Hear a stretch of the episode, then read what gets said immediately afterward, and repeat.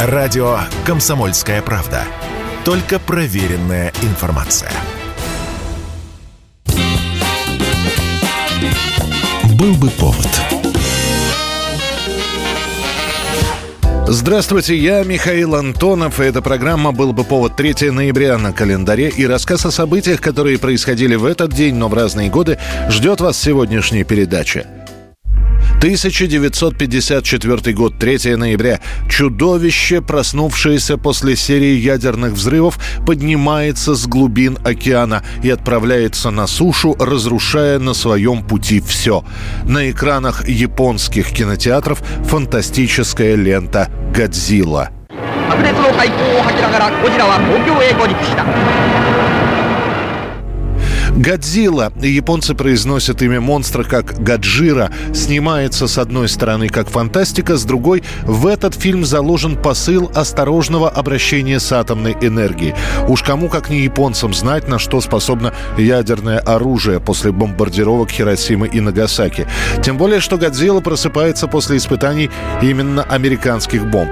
Однако пацифистский посыл фильма практически незаметен. Все ждут, когда на экране появится доисторический ящер, чье имя образовано от двух слов кит и горилла.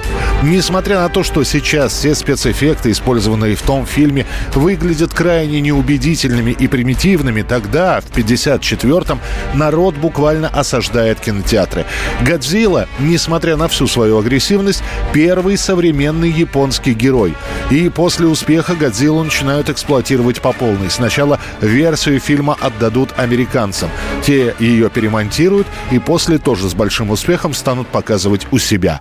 Godzilla, king of the monsters, alive, surging up from the depths of the sea on a tidal wave of terror to wreak vengeance on mankind.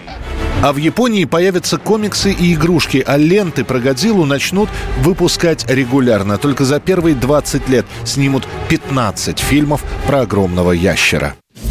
1957 год, 3 ноября, газеты, как наши, так и международные, радостно сообщают. В межзвездное пространство на орбиту Земли отправляется первая четвероногая дворняжка по имени Лайка. О том, что собака погибнет в космосе, потому что спутники еще не научились возвращать на Землю, умалчивается. Вот ведут трех собак – Альбину, Муху и Лайку. Кто же будет первым космонавтом? Лайка летит в космос на корабле «Спутник-2», который специально сконструирован для живого существа. Вообще, лететь должна была сучка Альбина, которая уже пережила суборбитальный полет, но ее пожалели. Альбина вынашивает щенков. После непродолжительных поисков найдена кудрявка, которую впоследствии из-за ее звонкого лая переименуют в лайку. В течение нескольких недель лайка привыкает к капсуле и к еде, которая туда подается в виде желе. За время тренировки Лайка освоилась и привыкла к своей кабине. Невесомость после запуска Лайка перенесет нормально. А вот о перегреве не подумали. Уже после четвертого витка вокруг Земли капсула с Лайкой нагревается до 40 градусов. Собака умирает от перегрева. Two things are astonishing about Sputnik 2. Its weight, more than half a ton, and its live passenger, a dog. В течение семи дней СССР передает данные о самочувствии уже мертвой Лайки.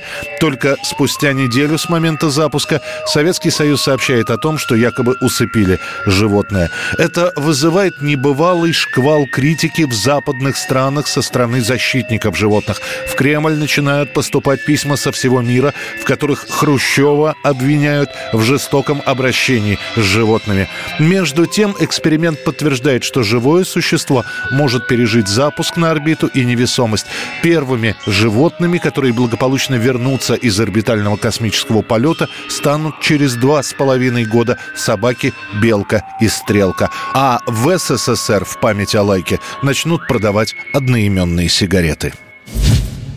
1957 год, 3 ноября. Герой войны, маршал Победы Георгий Жуков вновь подвергается атаке со стороны бывших соратников. В главной газете страны «В правде» публикуют постановление Пленума ЦК КПСС об улучшении партийно-политической работы в советской армии и на флоте. В статье написано «При личном участии товарища Жукова в советской армии стал насаждаться культ его личности. При содействии угодников и подхалимов и его начали превозносить в лекциях и докладах, в статьях, кинофильмах, брошюрах, непомерно возвеличили его персону и его роль в Великой Отечественной войне. Товарищ Жуков не оправдал оказанного ему партией доверия, он оказался политически несостоятельным деятелем, склонным к авантюризму. Георгий Константинович, мы что, не воевали? Мы что, бок о бок, плечо к плечу, не проходили по полям войны? Почему, к нашему мнению, такое пренебрежение? Этим же постановлением ЦК Георгия Жукова выводят из состава Президиума и Центрального комитета. Но, видимо, и этого оказалось мало. В этой же газете появляется статья давнего противника Жукова, маршала Конева, под названием «Сила советской армии и флота в руководстве партии в неразрывной связи с народом». Конев утверждает, что Жуков переоценил себя и свои способности, стремился все вопросы руководства вооруженными силами решать единолично, не выслушивая мнений других или полностью эти мнения игнорируя.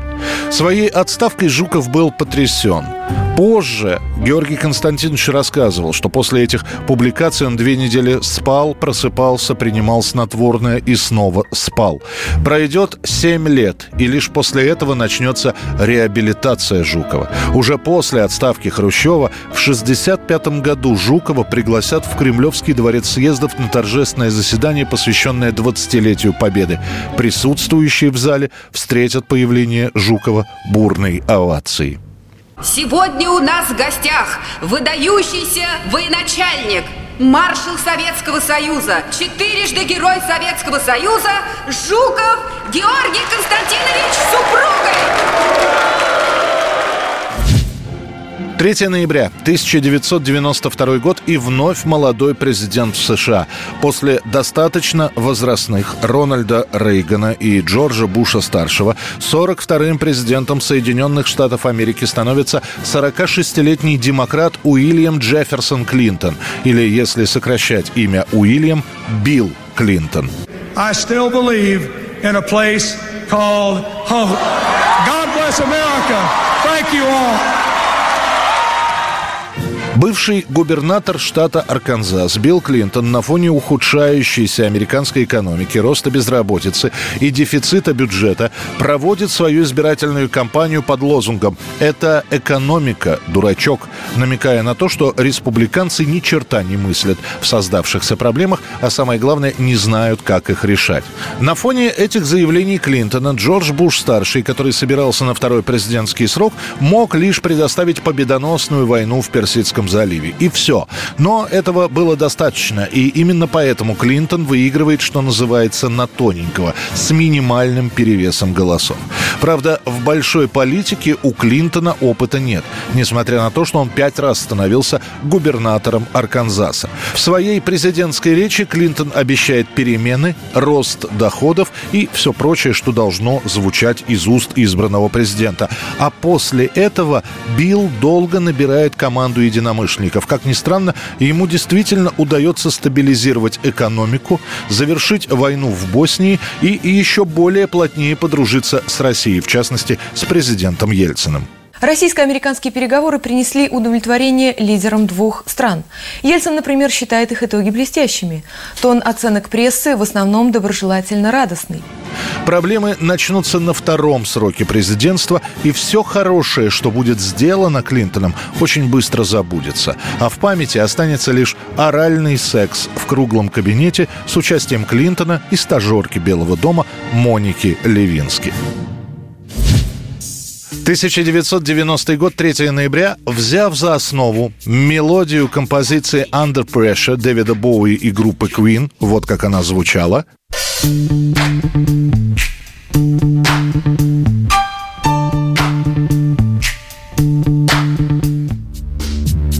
Закольцевав эту мелодию и придумав собственный текст, неожиданно для всех в 90-м году в этот день на первом месте в хит-парадах США и Великобритании оказывается Роберт Мэтью Ван Уинкл, выступающий на сцене под псевдонимом «Ванила Айс».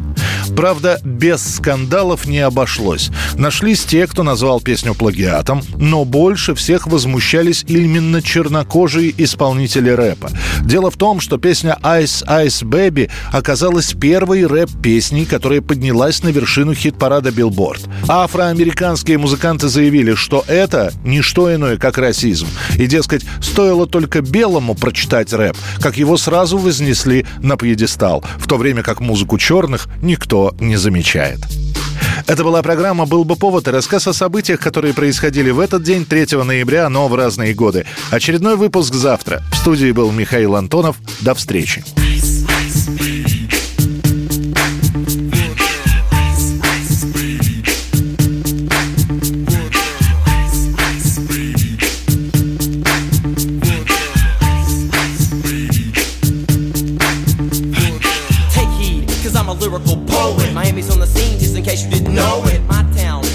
all the bass sound. Enough to shake and kick holes in the ground, cause my style's like a chemical spill. Feasible rhymes you can vision and feel.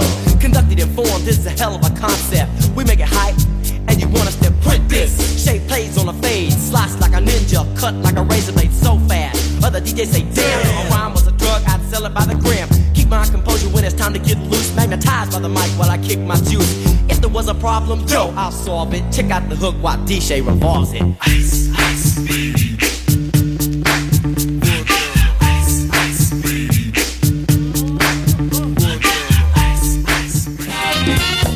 был бы повод.